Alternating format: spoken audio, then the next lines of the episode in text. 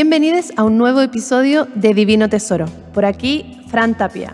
Hoy, 23 de mayo de 2021, se cumplen dos años de la partida de José Matías Guevara, un adolescente trans quien se quitó la vida a la edad de 15 años a raíz del acoso escolar, el daño psicológico y moral al que fue sometido en su colegio. En su memoria, hoy tendremos una conversación con Marcela Guevara de la Fuente, mamá de José Matías, que nos cuenta sobre su historia, la responsabilidad del Colegio Sagrado Corazón en el suicidio de su hijo su libro Salto de Fe y el proyecto de ley que lleva su nombre y busca prevenir la vulneración de derechos de los estudiantes trans en los espacios educativos. El proyecto de ley aún se encuentra en la Comisión de Educación de la Cámara de Diputados desde noviembre de 2020. Hola Marce. Hola, ¿cómo estás? Bien, ¿y tú? Bien, acá. Estoy lista ya, estaba terminando de hacer algunas cosas y ahora ya disponible para conversar contigo. Gracias por estar aquí, poder compartir con nosotros en este espacio para que podamos visibilizar el caso de José Matías. Queremos escuchar tu historia, escuchar la historia de él. Para nosotros es importante visibilizarlo porque aun cuando ha pasado muy poquito desde el momento de su fallecimiento, en mayo de 2019, Tú has estado frente a la creación de un proyecto de ley que modifica la Ley General de Educación y la Ley sobre Subvención del Estado a establecimientos educacionales que se entregó al Congreso recientemente con el fin de que estas formas de violencia y vulneración de los derechos de niñas, niñas y adolescentes no se sigan perpetrando. Entonces, queremos que nos cuentes un poquito de José Matías. ¿Cuáles son tus primeras memorias respecto a las experiencias que tuvo José Matías en su infancia o adolescencia en torno a su identidad? La verdad que yo creo que José Matías fue un niño en su forma natural tal vez del nacimiento y luego de su, de su tránsito de género, siempre fue un niño profundamente amado. Yo no sé si pueda identificar en otro elemento del universo las mismas cualidades que él tuvo, que para mí hoy en día todavía tiene. Hoy en día lo construyo desde la memoria emotiva, desde el recuerdo, y cada vez que pienso en él vuelvo a encontrarme con, con un niño que parece que era muy especial en su forma, muy fuera de serie, pero era mi hijo mayor, entonces no tuve con quién compararlo. Siento que ningún hijo es comparable con nada, pero ese hijo que a mí me tocó era el molde perfecto para mi vida, para mi alma, para mi, para mi concepción de lo que era ser madre de este niño. Y fue un viaje que duró 15 años, 8 meses y un día, y fue un viaje maravilloso un viaje maravilloso junto a él, de mucho amor recíproco. Yo siento que él me amaba tanto o más de lo que yo lo amaba a él, sin duda. Cuéntanos, José Matías, ¿estuvo siempre en el mismo colegio? No, nosotros vivimos constantemente viajando con José Matías. Partimos en un lugar, después tuvimos otro por motivos laborales míos. ¿Ya? Y el primero básico lo hizo en un colegio, hizo primero y segundo y tercero. Después nos fuimos un año nos fuimos a la alta montaña, a una hacienda. Siempre, yo mi primera profesión fue educadora de párvulo, entonces me desenvolví como directora de jardines muchos años, hasta el día de hoy. Y entonces a mí me tocó un desafío de, de irme a la alta montaña, un lugar donde era muy inhóspito, muy hostil, hablando de clima, para irnos a la cordillera a, un proyecto que tiene que ver con algo agrícola, con trabajar con los pequeños niñitos hijos de temporera. Me gustó que mis hijos, que mis tres hijos compartieran una vivencia de conocer más niños, porque eran niños de Perú, de Bolivia, conocer el mundo a través de ellos. ¿cierto? Relacionarse, aprender a abrir los horizontes y la convivencia. Qué importante eso, ser tolerante, ser respetuoso frente a los demás. Entonces vivimos esa experiencia y cuando nosotros volvimos de esta aventura que duró un año, porque yo creo que es como para eso, es para ir a vivir la experiencia y después ya, cuando tú estás en un lugar donde el barro te llega a las rodillas y caen los árboles sobre tus techos, era un lugar realmente extremo y volvimos. Y yo, por supuesto, quise que José volviera al colegio donde él partió donde era un colegio que para mi gusto estaba ideal, porque era pequeño. ¿Era mixto? Eh, era mixto. ¿Laico? Sin perspectiva religiosa. Y entonces eh, tuve un gran problema porque a pesar de, él haber sido alumno durante tres años, haber tenido muy buen desempeño, haber sido bastante querido por su profesora, el colegio me dijo que no había matrícula. Yo les insistí mucho, ¿sabes? Que fue como un ruego porque incluso la casa que yo me compré estaba cerca de ese colegio, ese era el colegio, ese era el colegio que yo necesitaba. Por algo él había partido ahí su vida escolar. Y sabes tú que todo se confabuló y yo no pude volver a reintegrarlo, o sea, es que no hubo cómo, a pesar de, hablar con la directora, de, traté como de explicar, por favor, si él estaba acá, ¿por qué no me lo reciben de vuelta? Entonces, no, que no hay matrícula, no hay matrícula. Y sabes que tuve que salir a divagar por diferentes colegios. Copiapó es una comuna que no es muy grande, yo creo que es el equivalente a no más de dos, tres comunas de Santiago en expansión. Está muy sectorizado, está muy marcado por sectores y no tuve éxito y entonces tuve que llegar por un favor de un conocido que tenía relación con, con José por el otro lado, por el lado de la familia paterna, que como gran aporte a la vida nos mandaron a ese colegio. Con favor de decir, oye, aquí hay matrícula, no hay más, no hay allá, no hay acá, acá está la oportunidad. Y entonces él, en su instancia que tenía 10 años, él no había manifestado nada concreto con respecto a su sentir de un género distinto. Y fue el colegio donde yo tuve como conocer el colegio después de que no nos quedó otra.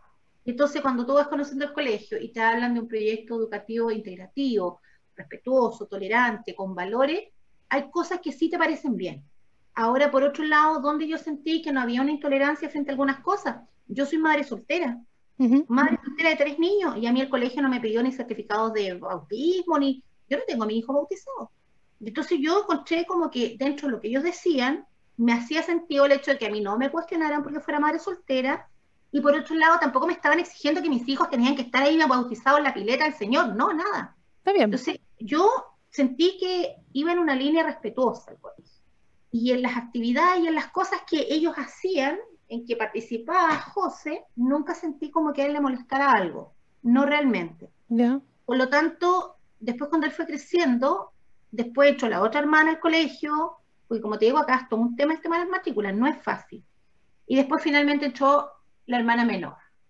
Y cuando José, a los 13, 14 años, tú empiezas a ver un cambio visual, ¿cierto? Un cambio de actitud, un cambio que te dice tu hijo va para otro lado, ¿cierto?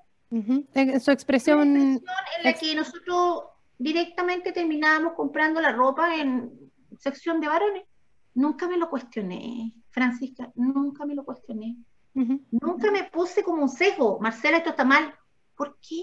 Si supone que la ropa se la pone él, ¿por qué yo le voy a tener que interrumpir o cuestionar o decirle, no, tú tienes que usar una falda, un vestido? No, nada que ver. Yo en mi infancia me vestí como quise, mi madre me lo respetó y, y no iba a ser yo la que fuera a hacer show, ¿te fijas? Por ahí, por el 2018, empecé a notar como cierto rechazo hacia el uniforme, hacia la falda. Me di cuenta que había algo con eso, porque también me di cuenta que, que José, mi hijo, no gustaba de los niños, a él le llamaba la atención las niñas, ujú. lo cual también lo conversamos. Y yo dije, mira, solo te pido, dado en el ambiente escolar en el que tú te desenvuelves, porque mientras no podamos cambiar de colegio, que también iba acompañado con una mejora de nota, o sea, mi hijo hermoso del cielo, mi hijo no era el mejor alumno, yo no voy a venir a inventar cualidades que él no tenía. Él no era un entregado a los estudios, a él le gustaba la música, le gustaba dibujar, eso era la de él. Y yo siempre solamente le dije, mi amor, pasa de curso, con eso estamos al otro lado, no te pido nada más. Y entonces eh, yo le dije, conversamos sobre el tema de las niñas, porque él ya tenía intereses, incluso yo sé hasta cómo le gustaban las niñas a, a Mati. A él le gustaban las niñas de pelo oscuro, morena. Esas eran las niñas para él las más hermosas. Sentía la, la cercanía contigo como para poder conversar esas cosas. Totalmente. De hecho, cuando nos íbamos de viaje, yo lo pillaba mirando, le decía, "Mm". Decía así yo, era como una sensación de, oh, esa niña te llamó la atención.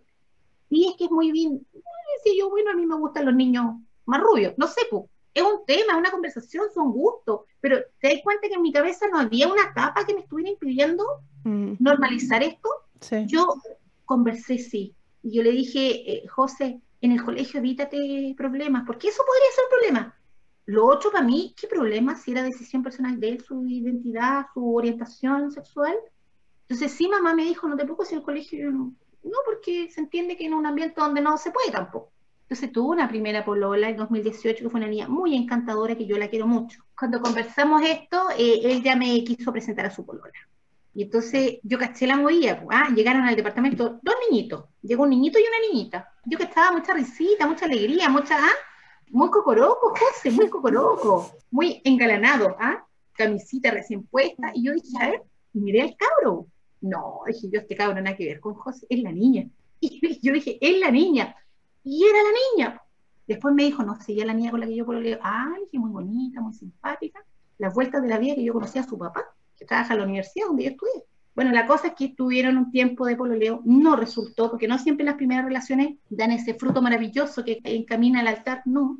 Pero él disfrutó mucho y fue un amor súper eh, eh, apasionado, porque mi hijo escribía cartas, era romántico, yo tengo esas cartas guardadas, y con tanto amor y con tanto sentimiento, siento que, que José Matías era un niño súper emocional y muy sensible. Y eso en la vida le, le costó mucho dolor. Fue sensible, era un niño de piel, era un niño sensible, yo siempre lo crié con mucho cariño y no mucho cariño de me preocupo por ti, te doy las cuatro papas al día y te mudo cinco veces. Te amo, te amo, te amo, te abrazo, te amo, te cateteo y eres mi vida. Y así fue criado José Matías. Mm. Entonces, siento que él se hizo un molde en su corazón de, de recibir cariño, de recibir muchos mimos, mucho cariño por parte de nuestra pequeña familia. Yo tengo una familia muy pequeña acá, mi madre, mi hermana, mi sobrina, y siempre con tanto amor con este niñito colorín hermoso, que claro, nosotros no entendimos en un principio que él era un niño, pero en el envase que él estuviera fue un ser profundamente amado. Mm. Y entonces yo creo que cuando él empieza a crecer, Fran, tengo la sensación de que mi hijo empezó a chocar con la incomprensión del resto y el no entender por qué podía estar siendo rechazado si en su ambiente natural él todo bien. Y me acuso a mí misma y me culpo una y otra vez de no haber podido ver en realidad cómo es la gente. Porque no lo vi, porque no lo entendí, porque para mí mi hijo estaba bien. No podía pensar eso si yo frente a mis ojos tenía el ser humano más lindo y exquisito del mundo. José de niño era un niñito que se paraba frente a la gente y decía, hola, soy José, ¿quieres ser mi amigo? ¿O quieres ser mi amiga? Dependiendo de quién estuviera al frente a todos los lugares donde íbamos. Mira, podíamos estar 20 minutos en un aeropuerto, él se iba con una amistad, conocía a tal persona y conversé tal cosa. O sea, él donde iba le gustaba conversar, le gustaba interactuar, darse, ¿me entiendes? Darse, sin resquemores, sin desconfianza. Y yo siento que eso finalmente, en su expectativa de vida, de, de desenvolverse como un ser humano, encontrarse en la etapa donde él comenzó ya a hacer su cambio definitivo, con tanto rechazo, pienso que fue José Matías se enfrentó a los dolores más profundos de su vida, porque él no estaba acostumbrado, no vino al mundo a eso, y mi hijo simplemente no lo aceptó. Nunca pude yo imaginar que a mi hijo lo estaban haciendo sufrir tanto, porque no lo pude ver, Fran, y esa es mi gran culpa que va a quedarme tatuada en el alma el resto de la vida, no haber pensado mal. Es súper importante poder visibilizar eso porque en general se dice, no, nosotros educamos dentro de la familia, pero si no está el afuera y si en lo público nosotros no tenemos ese mismo amor, ese mismo respeto, esa misma contención, no vamos a poder mostrarnos como lo que realmente somos. Mira, Fran, yo, yo no sé si las personas compartirán conmigo o no compartirán conmigo lo que voy a decir, pero yo no voy a ser la que en esta vida castigue a mi hijo por la decisión que él tomó. Nunca, jamás. En el momento que mi hijo murió, yo decidí que mi hijo lo iba a dejar partir con una pena enorme, porque yo arrastro una pena, siento que cuando yo voy caminando hay algo que me va siguiendo atrás y no me deja. Y es la pena y el desconsuelo. Pero yo a mi hijo en esta vida no lo voy a juzgar y no lo voy a castigar, porque un niño a los 15 años todo le parece inmenso. Sí. Todos tuvimos 15 años. A todos nos bailó la sangre por las venas cuando tuvimos 15 años. Y todo era la vida o la muerte. Todo era lo mejor o lo peor. Emociones totalmente extremas. Mm. Y en él es lo que le tocó enfrentarse a la maldad a la que se tuvo que someter, porque aquí estamos hablando de la maldad humana, Fran, de la, de la maldad más perra humana. Él no estaba, un niño que no estaba preparado para sufrir, que no había tenido que combatir con situaciones tan dolorosas, él no, no tenía herramientas arraigadas en él para defenderse. Por último, que le hubiera dicho, oye, hubiera reaccionado, un ejemplo, violentamente a frente a quienes lo dañaban. Defenderse, pegar un combo, algo. Tampoco mi hijo, eso es importante que la gente lo entienda. Él era un niño transgénero, era un varón transgénero, pero no tenía que tener todas las cualidades de un niño transgénero, como que él hubiera sido un niño para jugar a la pelota, jamás le interesó el deporte él escapaba de las clases de educación física, como para que yo hubiera dicho, esta mujer tontorrona no, no se dio cuenta. Mi hijo no pidió la pelota, no pedía camiones, no, no iba por ahí el tema de él. Como que yo hubiera dicho, oye, mira, a los seis años quiere puro andar jugando la pelota, le llaman la atención los equipos de fútbol. Jamás, nunca ni siquiera lo vi pescar el fútbol como para decir, ah, hay una cualidad que me lleva para ese lado. No, no fue tan fácil para mí darme cuenta. Era más bien suave y delicado, ¿te fijas? Siempre le he dicho al destino, fuiste muy macabro conmigo, porque no me ayudaste. Mm. ¿Cuántas personas he conocido ahora, Fran, que me dicen, no, mi hijo está transitando género a los cuatro años? ¿Cuatro años? Ese es un regalo a la vida, poder darte cuenta a los cuatro años que tu hijo te diga, oye, no soy niña, soy niño. Ese es la mejor, el regalo de la vida que tú te puedes tocar con un hijo transgénero, que tu hijo te lo diga así de claro. Claro. Pero tampoco todos los niños lo logran hacer. Porque también he conocido a muchos adultos que me dicen, tengo 40 años y recién lo pude hacer. Mm. Entonces es cierto que es una cosa interna que es difícil de construir. No es llegar y abrir la puerta y ahora me cambio azul y ahora soy rojo. Y viceversa, no se puede así de fácil. ¿Cuándo, porque ya estamos alrededor de los 15, ¿cuándo él decide, los 15 años. ¿Cuándo decide hacer el tránsito o comienzan a hacer el tránsito en compañía de tuya? José Matías me lo dijo de claro y de directo los últimos días de diciembre del 2018, cuando él ya había cumplido 15 años, y él fue a la cocina y me dijo, mamá, siento como que es el mueve valor. Y yo lo valoro mucho, mucho ese momento, lo atesoro en mi corazón.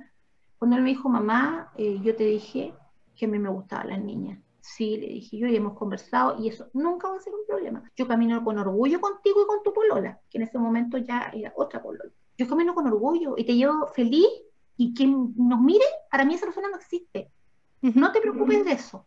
Y me dijo, pero también, no solo que me gustan las niñas, yo siento que yo no soy una niña, yo soy un niño. Y entonces yo en mi cerebro entendí, un cambio que me dijo, no es lesbiana, mi hija no es lesbiana, mi hija no es una hija, es un niño, tengo frente a mí un niño. Y el hecho que él me lo dijera en el momento que lo dijo, es como, ya, lo soltó, lo dijo. Yo lo quise abrazar porque fue, fue decir, qué valiente, qué valiente, me lo dijo.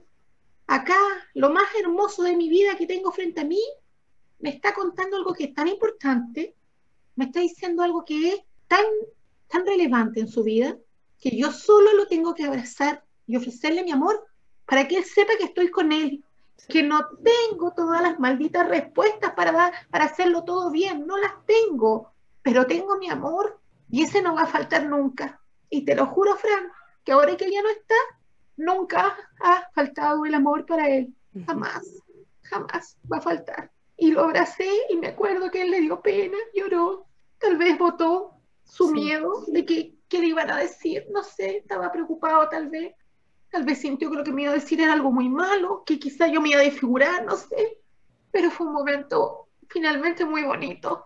Y después nosotros se relajó, él estuvo tranquilo y, y venía el verano, entonces el verano era un momento de, de claro, de no estar enfrentando en este espacio escolar que al final era horroroso. Y, y nos fuimos de viaje y yo siento que, claro, nos fuimos con José y volvió José Matías ya totalmente seguro en él mismo, y claro, ya se habían hecho en las matrículas, no era llegar y pescar otro colegio, no se podía así. Es muy complicado. Yo quisiera que hoy en día ya no fuera así para nadie. Que alguien dijera, oye, tengo esta necesidad, mi hijo extranjero me lo informó, yo ya lo tomé conocimiento, entonces, ¿cómo lo podemos ayudar?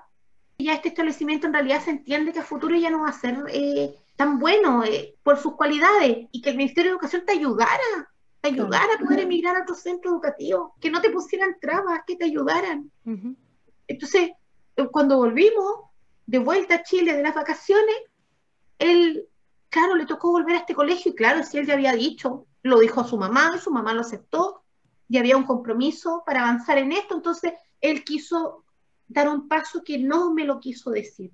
Creo que él quiso actuar como un niño grande, muy independiente, y él quiso ir al colegio a hablar con las autoridades, a decir, fue a hablar con la orientadora ya había manifestado en un taller audiovisual que él quería hacer una, que él quería hacer un documental sobre los niños trans. Y eso como que al tiro a engrifó o alarmó a ciertas personas en el colegio. Y entonces se acercó a, a la autoridad, a la parte de la orientación y dijo, mira, yo soy un niño, mi mamá lo sabe, mi mamá me apoya, ahora quiero el apoyo del colegio. Esa conversación yo nunca la supe, Fran. Yo nunca la vi escrita hasta que mi hijo murió, tiempo después. Algo ocurre, algo pasa entre que mi hijo va a hablar con la autoridad del colegio en marzo y dos meses después mi hijo está muerto. Entonces tú te haces la pregunta, si mi hijo está acá en la casa con total consentimiento y respaldo frente a lo que él quiera y lo que él quisiera iba a estar bien y va al colegio y se adelanta porque no me dijo mamá vamos, él fue él. Esa fue una decisión que él tomó y ¿qué pasa en el camino, Fran? ¿Qué pasa en esos dos meses que mi hijo después ya no está? Entonces mi hijo muere y nos quedamos con todas estas dudas, pero fueron dudas de horas, Fran, porque la misma pediría en la noche ¿Ya? cuando mi hijo falleció, en la mochila de José Matías, que quedó arriba en el piso 11, la pedí en la noche y me dijo, Marcela, su hijo dejó su mochila antes de, precipitarse al vacío.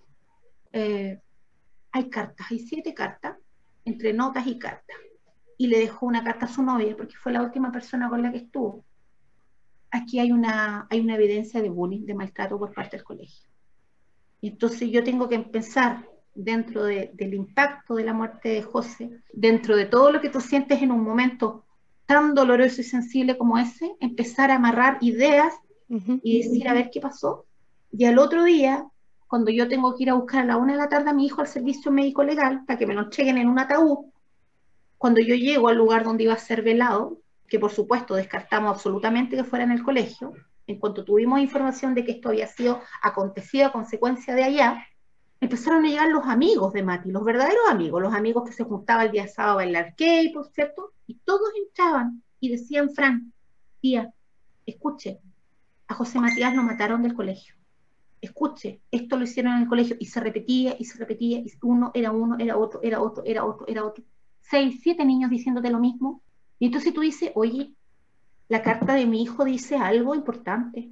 Es directo, liceo de mierda, todo su entorno me colapsó. Y lo que estos niños me están diciendo. Y entonces eh, este colegio aparece el viernes en la tarde en el velorio. Y yo le dije, váyanse, váyanse de acá no traigan flores, no traigan nada, porque ustedes no tienen que estar, ustedes no tienen derecho a estar acá. De aquí en adelante, yo no tengo nada que ver con ustedes. Ustedes de aquí en adelante asuman su responsabilidad. Boté flores, boté tarjetas, todo lo que tuviera que ver con ese colegio. De hecho, me paré en la puerta igual que un perro y la gente sabía, porque después ya de una hora ya hay gente simplemente que ni siquiera fue porque sabía lo que les iba a pasar. Yo quería que nadie tocara a mi hijo, que nadie se acercara, que nadie de verdad contaminara ese espacio que era tan sagrado donde él se estaba velando. Y de hecho, 24 horas se custodió a José Matías para que no llegara nadie, que no tuviera que llegar. Ujú. Porque de verdad yo dije, no lo permito, no lo permito, porque esto que pasó, no, no. Decidí con mucho dolor, Fran, que mi hijo no lo viera nadie, que mi hijo mejor fuera cerrado en su ataúd, porque ¿qué iba a ver la gente? La destrucción en la que él quedó. No, y yo me siento guardiana del cuerpo que quedó. Ese cuerpo es de mi hijo. Por lo tanto, eh, exigí que fuera sellado totalmente, porque tuve miedo que gente que le hubiera hecho daño hubiera ido solo a verlo como él había quedado. Tuve mucho miedo. ¿Después de cuánto tiempo terminó la investigación? Fue todo largo porque la conmoción que generó la muerte de José Matías, el ya tener estos primeros indicios tan claros, yo, esto fue el día jueves 23 de mayo, el día 24, el día del 25, fueron los velorios, y el día 26 de mayo, el día domingo, a las 12 del día llevamos a José Matías al parque. Ese día lo despedimos como familia, como personas que lo querían. ¿Te acuerdas que yo te contaba que nosotros habíamos viajado mucho con José Matías por un tema laboral? Todos llegaron, todos llegaron, desde todos los lugares. Todos querían estar ese día conmigo, con Mati. Fue un funeral hermoso. Yo dije, no quiero ni un cura, no quiero nadie metido acá ensuciando la memoria de mi hijo. Yo le hice la misa a mi guagua, yo lo despedí y no me arrepiento de haberlo hecho todo yo. Y el día martes 28, yo pedí si me querían acompañar los jóvenes a marchar por José Matías por lo que había pasado, por lo injusto que había sido. Bajé con una foto de mi hijo, me puse en la esquina del edificio hacia el centro, nosotros estamos acá en el perímetro del centro, y llegaron tantas personas, Fran, tantas personas, tantos niños, con sus brazos escritos José Matías, con sus carteles, con sus banderas, y marchamos todos hacia la plaza. Y ese día yo me di cuenta que lo que había pasado con José Matías había provocado un dolor para muchos jóvenes, para muchos niños que seguramente se han sentido tan marginados, tan adoloridos en el alma por ser distintos.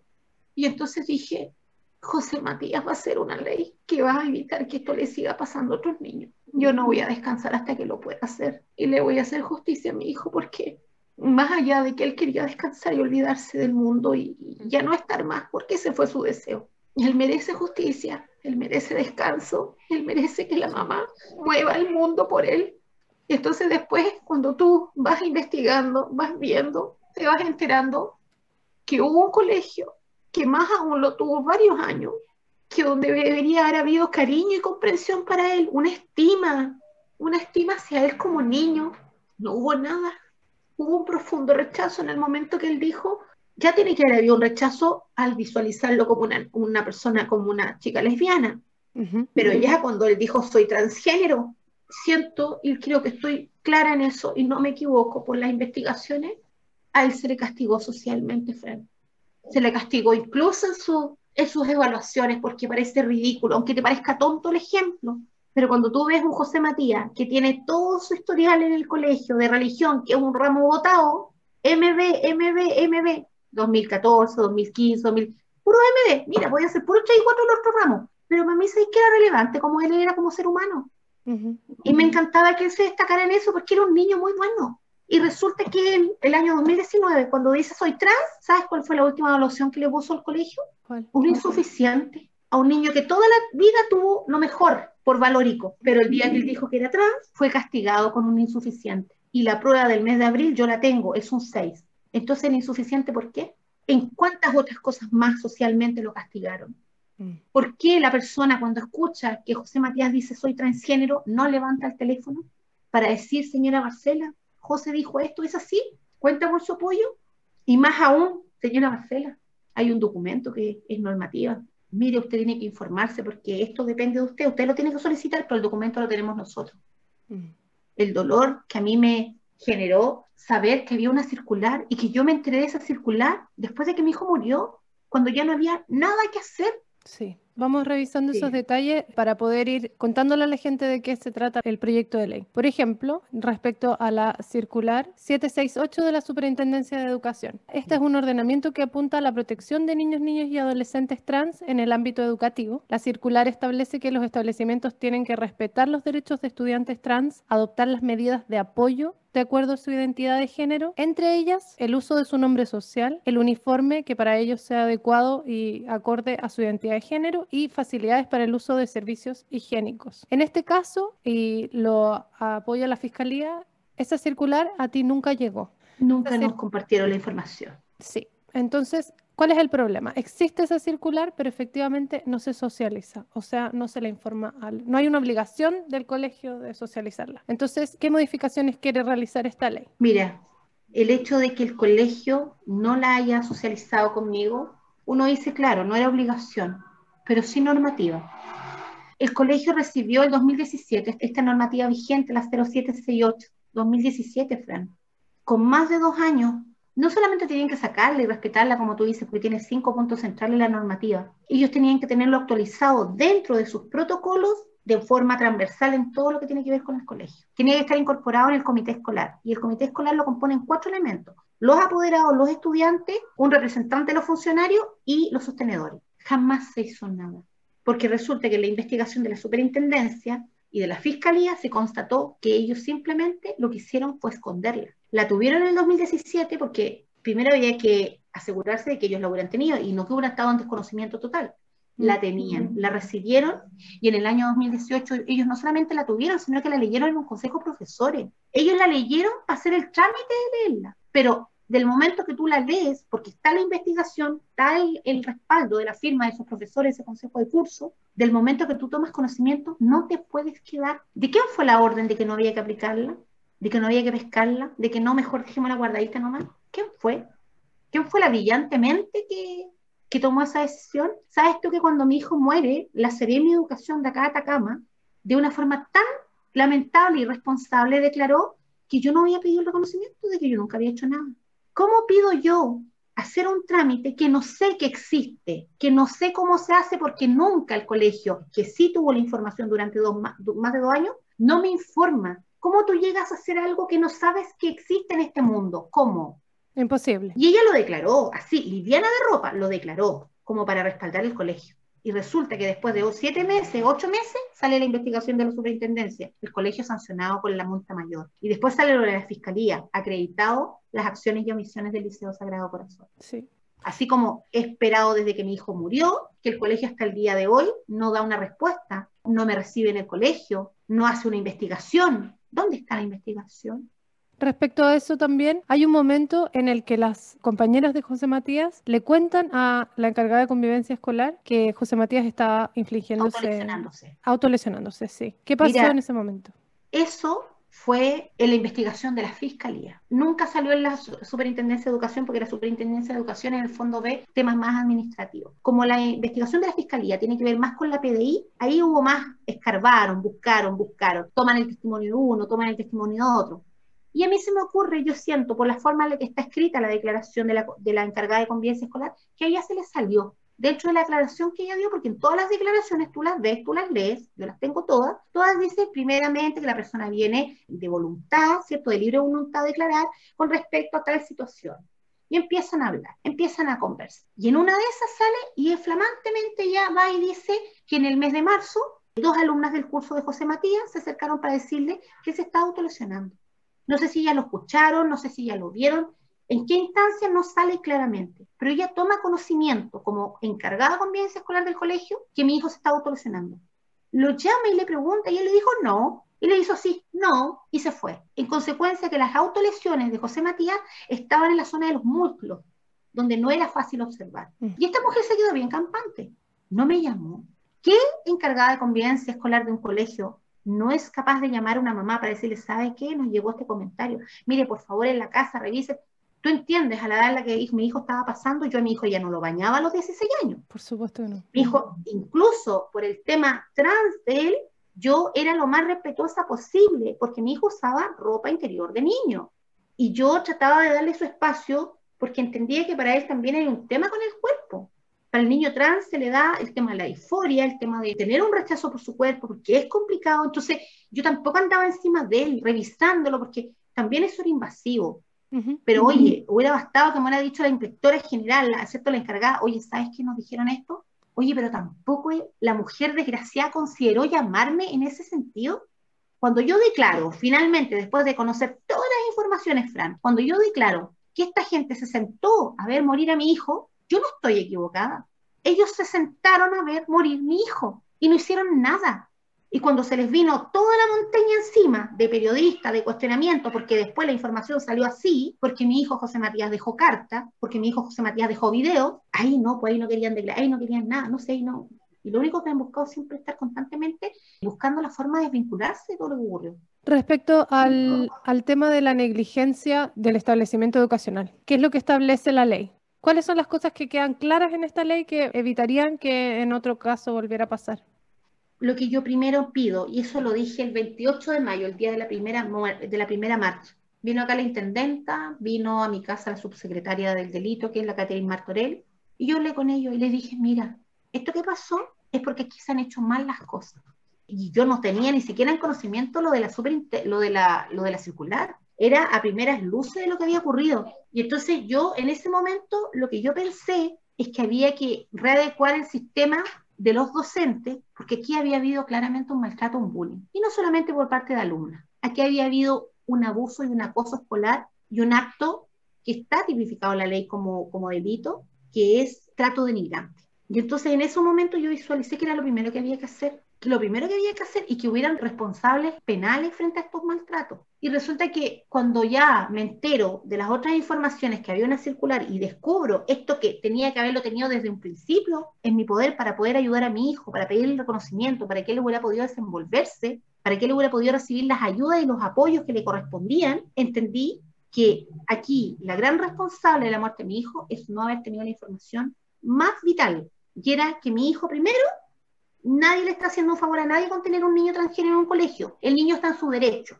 Cualquier niño transgénero en Chile tiene todo el derecho porque así lo garantiza la ley. Nada interrumpe ni nada altera el hecho que el niño sea transgénero. Él no lo invalida en su condición de niño. Por lo tanto, de acuerdo a los acuerdos internacionales y todos los derechos que se entregan a través de, de los derechos del niño, a través de todas estas organizaciones a nivel mundial, el niño debe ser respetado.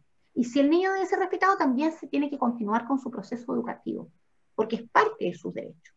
Y el hecho de acceder a esta circular lo que hace es que amolde la realidad, adecua curricularmente, así como también existen las adecuaciones pedagógicas para niños que tienen alguna habilidad distinta o alguna dificultad en el aprendizaje, esto adecua al ambiente. ¿Y cómo lo hace? Hace más un clima que logre normalizar el hecho de que hay un niño transgénero, porque va a trabajar, no solamente se va a preocupar de que hay un baño extra para el niño transgénero, sino que va a trabajar con la comunidad, con los apoderados, con los docentes, con los compañeros del diario vivir, el tema de las tolerancias. La circular es mucho más que un baño. Yo ya había tenido dos peleas porque unas semanas antes de morir mi hijo, una inspectora en la puerta del colegio me dijo que, me dijo que mi hijo era un odioso. Yo le dije, pero ¿por qué odioso? Es que sus niñitas chiquititas son tan lindas y en cambio eran odiosos la grande. Oye, yo entré a la, a la dirección y me agarré con la directora. Hasta ese momento me hubiera servido que la directora me dijera, oiga, pero es que José se ve, oye, pero ya conversemos el tema. Oye, pero no. Si aquí, te digo, aquí no hay un responsable, Fran, acá hay muchos responsables porque este colegio, al negar la circular, lo que hizo fue querer hacer valer la ley de ellos.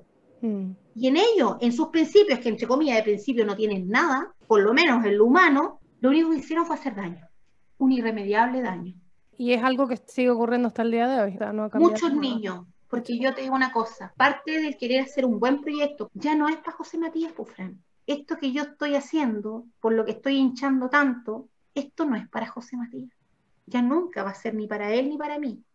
Pero desde que mi hijo murió, yo tomé una decisión y es que yo no iba a esconder lo que yo estaba viviendo. Yo sé que hay muchas familias en Chile que por muchos motivos que son respetables, cuando un familiar se suicida, la familia siente como entre unas ganas, entre como una vergüenza y entre un querer esconder. Y hablan de un accidente, de una... No, hay muchas familias en Chile que no aceptan que un familiar se suicidó, porque les provocan sensaciones que no son capaces de enfrentarlas. Yo nunca voy a irme por el camino de la negación yo decidí que lo que hay que decir es la verdad, siempre. Y de hecho mis psicólogas me dijeron frente a, mis pequeñas hijas, lo mejor que usted pudo hacer, Marcela, haberle dicho que José Matías murió. Porque si no el niño empieza a fantasear con que la persona va a volver y se le hace un daño que más adelante trae consecuencias. Yo viví mi duelo y a través de lo que la gente me ve, que no me conoce directamente, tal vez las redes sociales, la gente fue en el tiempo acompañándome, el hecho de que yo voy al parque y que yo le dedico muchas líneas a mi hijo, que yo le haya escrito un libro a José Matías, es parte de un proceso que, que yo sí, es doloroso, duele mucho todo el tiempo. Lo que sea, por muy doloroso, yo lo voy a vivir, porque sé que no es ni la mitad de lo que mi hijo sintió.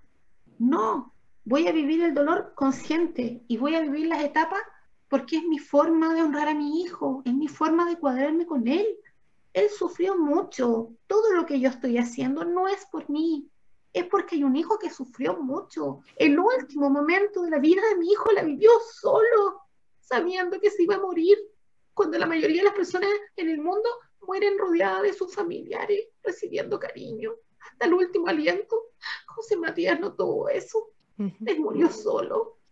Y yo he vivido el duelo y ha sido durísimo, durísimo, con todas las consecuencias que eso trae. Pero también eso abrió el contacto con muchos niños que se decidieron por alguna razón de ver lo que había pasado con Mati y me empezaron a escribir, todos contándome una historia muy parecida. Siento mucho dolor, mi familia no me, no me, no me aprecia, tengo ganas de morirme porque siento que no soy nada para nadie, no quiero vivir de esta forma. Y tú empiezas a escuchar una y otra vez las mismas razones, el resentimiento, el dolor que se va generando en los niños transgéneros, porque les toca una vida tan difícil, tan dura, tan, tan criticada, tan cuestionada.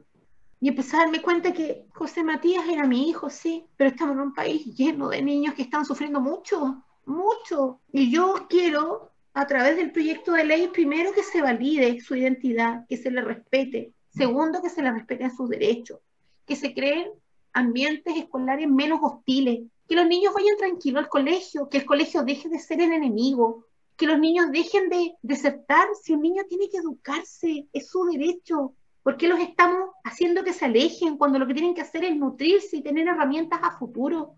Yo quiero que esos niños crezcan. Yo quiero que tengan la mejor vida y que vayan adelante, no vayan escondidos atrás. Y como se lo dije a un senador de este país cuando le hablé del proyecto, le dije, yo quiero que esos niños algún día, ¿por qué no ser el orgullo de su casa? El orgullo de esa mamá y ese papá. Pero démosle herramientas, ayudémoslo. Ellos no necesitan que le pongamos más piedras en el camino porque su vida ya es dura, ya es difícil. Los niños sufren mucho. Démosle un ambiente decente, como lo haríamos con cualquier otro niño. No se supone que estamos en un país donde los niños están primero. Mi opinión siempre va a ser visceral, desde el dolor, desde el amor hacia mi hijo. Entonces, claro, tuve que pedir eh, apoyo de abogados, de gente, porque esto había que aterrizarlo en un proyecto de ley, ¿cierto? No puedo ir con estas palabras. Yo en mi libro que le escribí a mi hijo, puedo hablar desde el amor, con todas las palabras que yo le quiero entregar, porque toda la vida le voy a hablar a mi hijo con el más profundo de los amores. Pero el proyecto de ley, claro, había que ponerse en un contexto desde lo legal, desde qué leyes podíamos tocar, desde qué modificaciones queríamos solicitar. Para mí es muy importante la ley, la preparación y el nivel de educación que tienen que tener los funcionarios de establecimientos educacionales.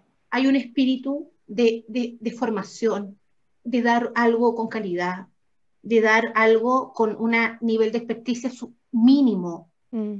¿Me entiendes? No dar lo que hay, no, no es suficiente. Acá hay grandes responsables dentro de todo esto y justamente apunta a eso, al encargado de convivencia escolar. No puede ser un cualquiera, no puede ser una persona descriteriada, una persona sin los dos dedos de frente, digámoslo así.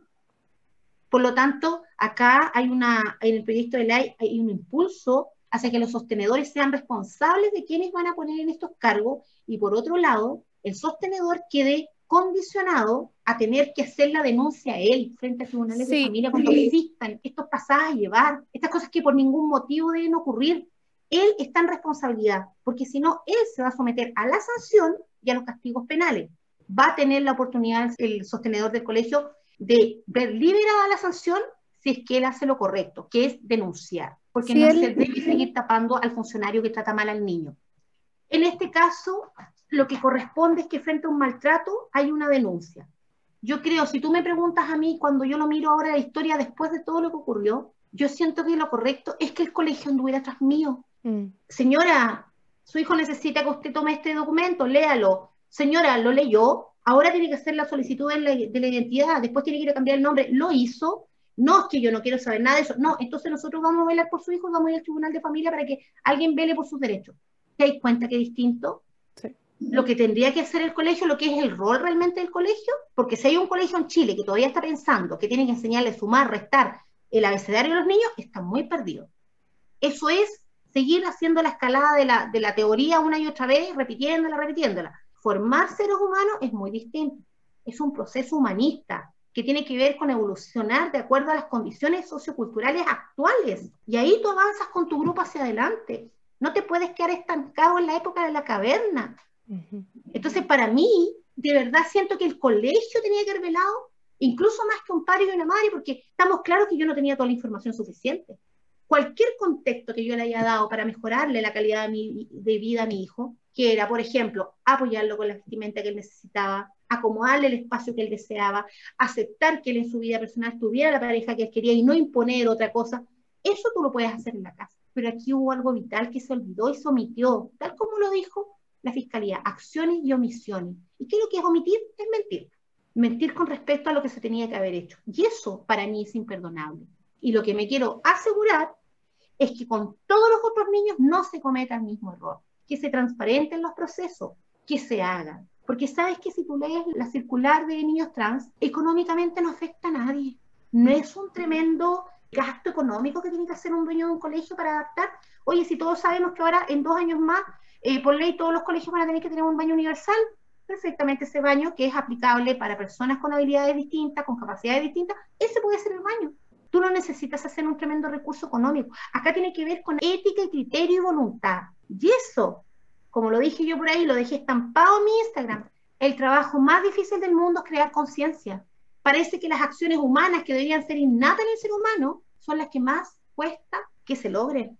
Mm yo no lo puedo entender, porque vuelvo a chocar con lo mismo. ¿Cómo me iba a imaginar yo que alguien le quería hacer daño a mi hijo? ¿Que alguien lo quería hacer sentir así de mal y rechazado? No lo logro entender. Nunca en mi cabeza va a haber espacio para eso. Eso solo se evita con educación y con información. La premisa de oro que yo puse cuando esto partió y dije, hay que educar para salvar vidas. Y finalmente tenía harto sentido la frase, Fran. tenía harto sentido, porque educar significa involucrarte en el proceso. El hecho de poner los zapatos de los niños trans para que los demás se pongan en su lugar y entiendan que la vida es diversa, que no somos todos iguales porque no salimos desde una fotocopiadora. Acá todos tenemos distintas formas de plantearnos en la vida. Por algo ningún ser humano se ve igual que otro. Somos, venimos preparados para ser todos distintos biológicamente. Millones de formas de hablar, de gesticular, de vestirse, de... Para todo, todo es distinto. ¿Cómo va a ser tan difícil darle un espacio a los niños que son transgénero? Marcia, cuéntanos cuáles son los pasos que vienen ahora con la ley para estar al tanto hay algo importante que se logró, Fran. Cuando tú te planteas de forma individual para hacer un proyecto de ley, no es tan fácil lograrlo. Va a costar, pero lo vamos a lograr. Y finalmente tuve la suerte de tener buenos abogados, el haber encontrado el apoyo, y eso sí lo destaco, de Daniela Chicardini, la diputada, que ella es de este distrito de Copiapó. Ella me llamó por teléfono el 28 de mayo cuando hice la primera marcha a José Matías. Y ella me dijo por teléfono, de hecho en el libro yo lo cuento. Yo le dije, Daniela, junto con entregarme este sentimiento de solidaridad que lo valoro tanto, ¿no le gustaría a usted poder hacer algo por los niños de Atacama? Y quizás no solamente de Atacama, por los niños de todo un país. ¿No le gustaría a usted trascender con él? Y yo creo que ella le quedó. Y yo le agradezco tanto porque si no, ¿quién me iba a ayudar? Siempre tiene que haber alguien que dé el inicio. Y fue ella. Y yo lo reconozco y lo valoro eternamente porque aquí no llegó nadie más. Llegó una persona que es un senador y vino a título personal, como una persona cercana, como una persona humana, que ni siquiera vino con periodistas, nada, él vino como ser humano, llegarme la solidaridad. Y hoy en día, por supuesto, que entiende la, la, dimensión del proyecto y la apoya también. Y entonces agradezco desde el profundo sentimiento del corazón a Fundación Selena, porque ellos entendieron que este era un proyecto para los padres y las madres de poder salvar a sus hijos. Un padre, una madre, un niño trans, cuando ya sabe toda la información, sabe que siempre va a vivir con el fantasma de suicidio encima. Sí, es un peligro inminente, pero para eso tenéis que ver la circular primero, para darte cuenta, porque la circular tiene un fundamento que es muy potente. Por eso es que es tan importante que todos la conozcan. La Fundación Selena y, Transforma, Colectiva Transforma de Concepción, eh, son las fundaciones que ellos eh, dijeron sí, sin pedir nada a cambio, Frank. Qué importante es eso, apoyar sin estar pidiendo ni condicionándote. Porque aquí hay una cuestión bien clara que yo la quiero decir. El proyecto de ley va en pro de velar por la infancia de los niños trans. Aquí no se trata de que se beneficie terceros que no tienen nada que ver con el proyecto. ¿Y por qué lo digo? Porque resulta que a mí, a mí me pedían el proyecto, pero tenían que primero ponerle el, sello de tal cual lado. Y yo no estoy de acuerdo con eso. Porque resulta que este, partamos por, por una cuestión clara, este es un proyecto transversal que nada altera ni perjudica a nadie. Y resulta que este proyecto hay que ser bien claro, no considera la ESI. Este proyecto no tiene que ver con la ESI, así de claro. Tal vez este es un proyecto pequeño, no es un tremendo proyecto, Fran, pero pucha que va a servir y va a, garantizar vida. Por supuesto. Y eso es lo que yo promuevo y eso es lo que yo agradezco, porque finalmente el día 4 de noviembre, cuando fuimos a presentar el proyecto, ¿cierto? Daniela, que es la diputada, estaba allá en Valparaíso, yo quise ir, Fran, íbamos a presentar el proyecto que tiene que ver con mi hijo. Yo me fui a Valparaíso viajé todo el día porque para no correr riesgos de, contagio, de nada, me tuve que ir todo el día. Mi madre de 70 años me llevó. Ella manejó porque la idea era que yo llegara. Qué tierno. Nos fuimos a Valparaíso y estuvimos ese día. Y con, y con la felicidad de, de, cuando Daniela salió y me dijo, ya Marcela ingresó al proyecto. Diez diputados firmaron y apoyaron de forma transversal y quedaron algunos afuera, pero ya habían firmado diez. Y entonces yo de saber de que había de todas las bancadas, fue una emoción tan grande de decir oye, si hay voluntad, ¿por qué no? Si hay voluntad, avancemos. Y me sentí muy feliz y agradecida de estas personas. Y entonces, claro, de ahí para adelante empiezan a aparecer de un lado, empiezan a aparecer de otro, con los intereses por aquí y por allá. Pero bueno, la cuestión es clara, yo no quiero que el proyecto lo altere. Porque justamente el proyecto fue presentado para garantizar los derechos de los niños trans. Los quienes nunca fueron considerados, ni en la ley de identidad de género, ni en ninguna de las otras cosas. Nunca los han considerado. Aquí se considera y yo quiero que eso se respete y no se altere. Sí, te entiendo. Es que en esos pequeños detalles están las grandes modificaciones. En esos pequeños son tres, cuatro palabras que finalmente son un mundo.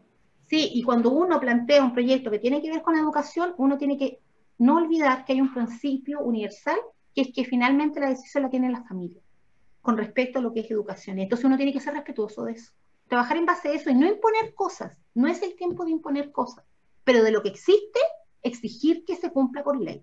No puede ser un documento más. No, esto tiene que ser ley. Tienen que haber sanciones, incluso que las multas incluso se hayan endurecido, que hayan eh, responsabilidades penales, porque así vamos a lograr limpiar y sanear los colegios de las malas prácticas. Mm. colegios que las tienen arregladas, que lo tienen como algo común, andar molestando a los alumnos, andarlos cuestionando, andarlos insultando o crear eh, ambientes hostiles entre alumnos. Eso no puede ser. Es momento de que eso cambie. Y eso es lo que yo quiero ver y espero tener la fuerza y, y la salud me lo permita eh, de poder verlo, de poder verlo logrado. Va a llegar, va a llegar. Va Porque tal vez va a ser, como lo dije en un principio, es la única forma que yo resignifique la muerte de mi hijo. Porque eso es algo que toda la vida me va a perseguir y me va, me va a hacer daño. Y todos los días me daña. Porque es un dolor muy grande, Flan. Me imagino. Un dolor muy intenso el que se siente. Me imagino, no, no, no cabe en mí poder entenderlo de la manera en que tú lo estás viviendo, pero cuéntanos dónde podemos también comprar el libro donde tú hablas de la historia de José Matías. El libro lo tengo yo. El libro lo quise hacer porque todo lo que ocurrió desde el momento que mi hijo murió quedó absolutamente muy claro en mi cabeza. Está como dibujado. Lo podría mirar una y otra vez y es exactamente como ocurrió. Todas las sensaciones, los pensamientos, todo lo que ocurrió yo el libro lo escribo desde, desde el día 23 de mayo, cuento lo que ocurrió en el contexto de la vida de mi hijo y la verdad de las cosas que puse los dibujos de mi hijo en el libro, porque a mi hijo le gustaba dibujar, entonces la portada del libro es el dibujo que él hizo de él mismo, y adentro hay algunos dibujos. Fue mi forma de, de poder hacer lo último en este mundo junto a él, porque el libro está escrito por mí, pero las ilustraciones son de él. Fue como un regalo que yo le quise hacer a José Matías una forma de decirle, mi amor, vas a estar siempre conmigo. Todo lo que haga de aquí en adelante en mi vida es, en, honor a ti, hijo. Y la verdad que hice el libro y todo acá. Lo hice yo acá en Copiapó, en una imprenta de Copiapó, y la verdad que el libro lo tengo yo, lo distribuyo yo. Hasta el momento ha sido un libro que ha generado, lo veo como algo positivo, porque sabes que ya el libro se ha ido a no sé cuántas ciudades, no sé cuántas veces, muchos libros, y me honra mucho el hecho que gente del extranjero me lo pida, pero oye, sentir que hay una chilena en Dinamarca que lo tiene, a mí me llena de emoción. En México, en Argentina, en Lima, en Honduras, en Costa Rica. Y, bueno, físico, el libro en físico eh, de Erika Punta eh, más de 200 libros, o sea, y es bonito, de alguna forma es especial, es significativo los hermosos mensajes, porque yo siempre le digo a alguien, oye, cuando lo lea, cuéntame qué te pareció, porque yo no soy escritora, y entonces, en palabras de mi psicóloga, que fue una de las primeras que lo leyó cuando yo lo tuve listo, le dije a mi madre que lo leyera. Que la verdad que mi madre es la que más me ama, pero también la que más me critica. Más lectora, mi más lectora de sagas de libros. Dije, mamá, léalo, por favor. Y usted me dice, ¿leíto para arriba o ando muy perdida? Estoy divagando en el mundo. Entonces mi mamá me dijo, lo leí, me senté a leerlo y no pude parar hasta que terminé. Y lloré todo el libro. Claro, porque hay una persona que está muy dentro de la historia pero sabes que mi psicóloga, eh, a, muy, a muy, muy buena señal, me dijo, ¿sabes qué Marcela me dijo? Su libro es una tremenda herramienta. Y cuando hoy en día, Fran, un niño me dice, Marcela, yo he pensado en mi vida en quitarme la vida, pero después de leer este libro, no, mi mamá no va a pasar por esto. No. Y ahí se cumple el objetivo. 100%. Porque yo pensé que si un niño, si un niño lo lee, no va a querer dejar a su mamá sola, va a querer quedarse a ver ese futuro que puede tener, que hay una vida más allá de ese dolor que puede sentir, que hay una mamá que el resto de la vida va a quedar incompleta sin su hijo. Y al otro lado, si una mamá lo lee, que ya hay muchas que lo han leído, no va a dudar que el amor de un hijo va primero que cualquier, cualquier cosa que le parezca distinta o, que no era lo que esperaba de su hijo. No, no es suficiente para apartarte de tu hijo, no, nada, nada te debe apartar de tu hijo jamás, nunca. No hay ninguna razón para dejar de amar a un hijo. Si alguien me dijera, Marcela, ¿tú te sientes orgulloso de algo? En todo este dolor, en todo esto que te ha pasado, primero es que el dolor fue de él. Nunca nos olvidemos, el protagonista de todo esto fue José Matías. Y de algo estoy convencida que si logré demostrarle a la gente que el amor después de la muerte existe, existe y no se corta y no se termina jamás, no se va a terminar jamás. Y entonces, a todos los que están viendo esto, no pasen por este dolor. Es muy doloroso, es muy destructor, es muy, Y es, lo peor es para toda la vida, es crónico, nunca va a pasar. Así que siento que sí, ese es el valor del libro. Eh, cada persona cuando, cuando pregunta por el libro y todo, yo siempre le comparto la información a través de mis redes sociales y hasta el momento eh, ha sido una experiencia muy enriquecedora para muchas personas y, y hubo un momento que empezaron a comprarlo profesoras, personas que tenían que ver con el tema de educar y para mí eso fue bien importante porque cuando las profesoras me van diciendo, mira, yo quiero saber, porque yo quiero entender, yo quiero ayudar a mis alumnos, porque yo quiero a mis alumnos, mm. quiero ofrecerles lo mejor, siempre está considerando realmente que el libro es salto de fe, es una herramienta. Es una herramienta. Y en ese sentido, Marce, lo importante es dejar ese mensaje también, más allá de la voluntad de personas que por su empatía, digamos, quieran acercarse a estos temas y quieran entender estos temas y entenderlos para poder ayudar a los niños y contenerlos, más allá de esa voluntad que es personal, debiera existir un Estado que esté resguardando que todos los educadores tengan esa misma empatía y tengan esas mismas herramientas y puedan entregárselas a los niños. El día 4 de, noviembre, que para mí es un día muy importante, yo de estas dos comunidades que me apoyaron, Selena y Transforma, empezaron a sumarse muchas agrupaciones y sabes que son agrupaciones chiquititas de todas partes del país y sabes que para mí ha sido fundamental contar con ellos, porque como te digo, son fundaciones chiquititas, pero que no piden nada a cambio, que apoyan, y desde la honestidad, te fijas, desde, el decir, aquí hay un bien común que, que tenemos que alcanzar, siento en ellos mucha, mucho agradecimiento, porque han ido replicándolo, y al final han llegado más de 100 fundaciones que han manifestado este apoyo, y que ellos también dicen, nosotros también queremos hacer algo, nosotros vamos a pedir una reunión con nuestros diputados del distrito de tal parte, porque yo estoy acá en Copiapó, sea Valparaíso, podría moverme, pero no voy a poder ir de Arica a Punta Arenas a hablar con todos los diputados, no lo voy a poder hacer. Fíjate que ellos están comprometidos a hablar con los diputados de su distrito mm. y explicarles, y esa, y esa cuestión es valiosísima, es valiosísima, porque eso te habla de un compromiso, un compromiso de decir, oye, es nuestra forma de ayudar a impulsar. Y yo siempre se lo he dicho, yo siempre he sido muy honesta con las agrupaciones, sobre todo de los más grandes, les digo, yo sé que esto no es para ustedes como adultos, lo tengo claro, yo sé, parto desde la, de la vivencia que no es para mi hijo que ya no está, ya no, pero pensemos en los niños que están, en los niños que van a nacer y que esto les va a salvar su vida. Hay que hacerlo, hay que hacerlo, porque nadie más lo ha hecho, nadie más. Nadie más lo ha hecho y hoy día de hecho conversábamos con la Defensoría de la Niñez y la Convención de los Derechos del Niño fue ratificada por Chile en 1990. Así es. Así es. Así es. Mira, te aprovecho de mostrarla la portada, porque yo pienso que lo más lindo del libro es la portada, porque es el dibujo de José Matías, sí. es maravilloso. Y por supuesto está el texto y, atrás está mi hermoso hijo. Qué hermoso, esa foto es hermosa. Sí, es un niño hermoso. Mm. Yo le digo, tú, José Matías, ahora eres un alma poderosa. Eres un alma poderosa. Marce, muchas gracias, muchas, muchas, muchas gracias por esta conversación, por tu fuerza. Yo sé que es un, momento muy difícil, sin embargo, eh, tienes una valentía enorme.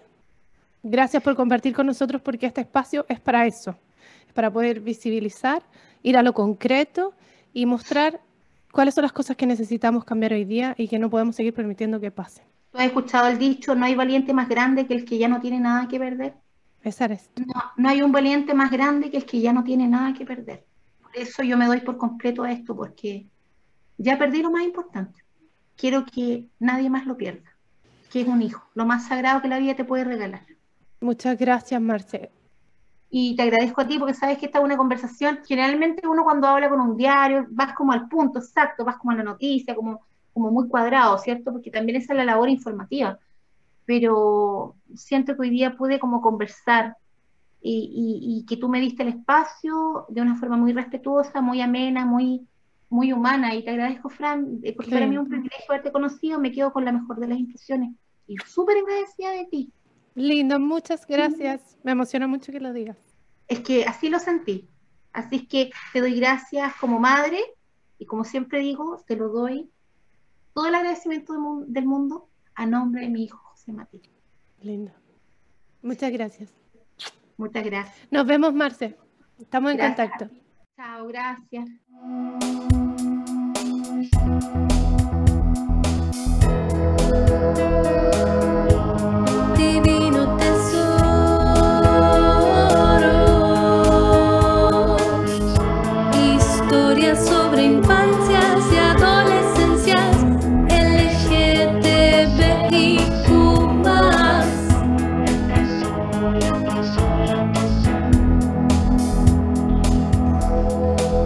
Presentado por Fran Tapia.